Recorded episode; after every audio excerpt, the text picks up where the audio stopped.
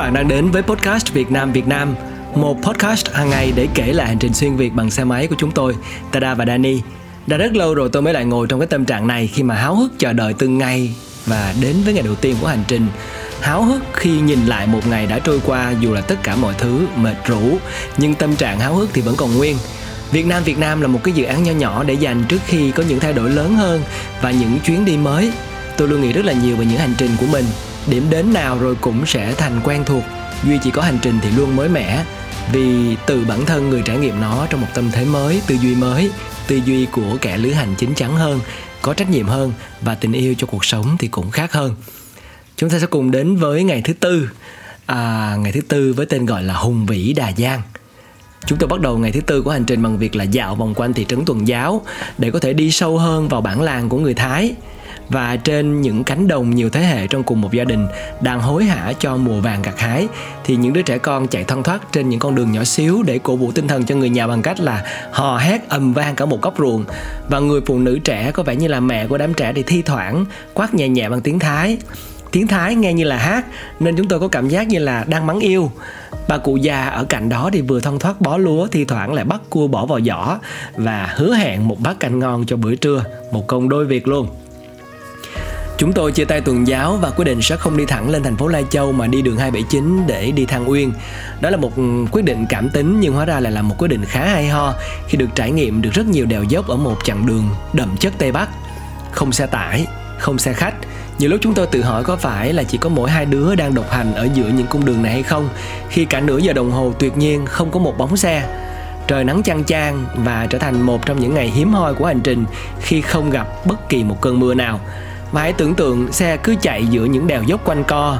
Núi thì dang rộng tay, ấp ôm vào lòng những cung đường, ấp ôm vào lòng những cánh ruộng bậc thang hùng vĩ giữa lưng chừng núi. Như có lần chúng tôi đã chia sẻ ở ngày đầu tiên của hành trình, điều thú vị nhất của những chuyến đi dài ngày như thế này là tâm trí hoàn toàn có thể thả lỏng hết mình để chỉ suy nghĩ và mặc sức tưởng tượng về những gì đang diễn ra trước mắt. Trời thì xanh ngút mắt, núi cũng xanh ngút mắt và khác với biển, đường chân trời của núi rất khó đoán định khi các rãnh nhảy núi thì dăng hàng ra tích mãi xa, mờ dần, mờ dần. Tây Bắc luôn như vậy, dù có trở đi trở lại đây hàng trăm lần thì cảm giác vẫn luôn như trẻ thơ thấy mình lạ lẫm, nhỏ bé và đầy háo hức.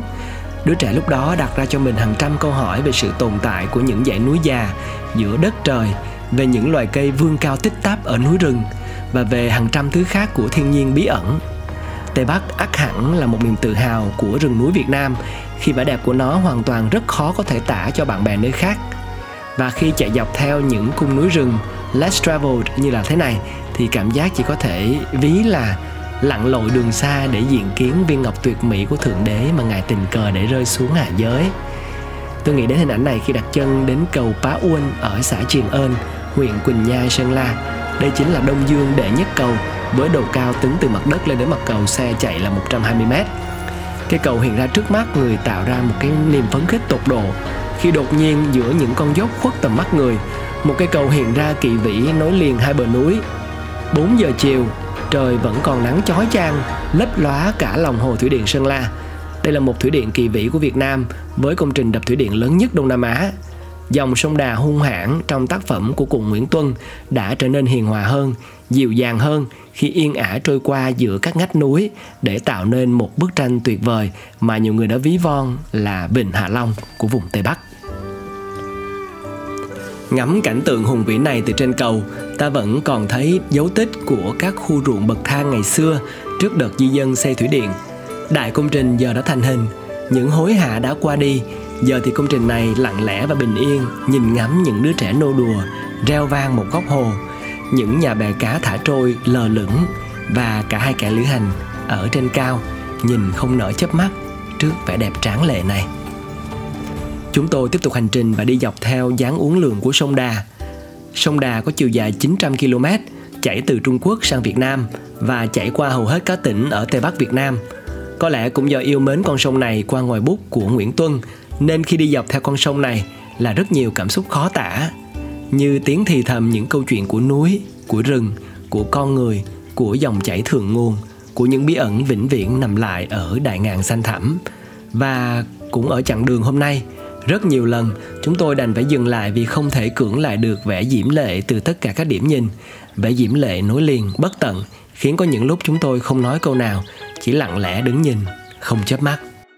Có lẽ do mải mê với vẻ đẹp của sông Đà và đèo dốc nên trời đã sụp tối dần lúc nào không biết. Thực ra chúng tôi luôn quan niệm là hãy để sự lạc quan dẫn đường, nên cảm giác đi giữa núi rừng lúc chạng vàng cũng thú vị không kém. Khói bay lên từ các liếp nhà xa xa, lũ trẻ con nô đùa ý ới chuẩn bị về. Cuộc đồng án cũng dần khép lại, trâu bò dê thì lững thững trở về chuồng, và gió cũng như nhắc nhớ là đã chiều, ngày dần tắt. Chúng tôi vừa chạy vừa sợ hết xăng vì ở đây đường quốc lộ khá xa, quá neo nhà và trời thì cứ sụp xuống dần. Nhưng dù thế thì vẫn cố gắng dừng lại một lần nữa để ngắm nhìn ráng chiều của núi chìm xuống đằng sau trên hồ thủy điện Bản Chát, trên dòng sông Nậm Mu.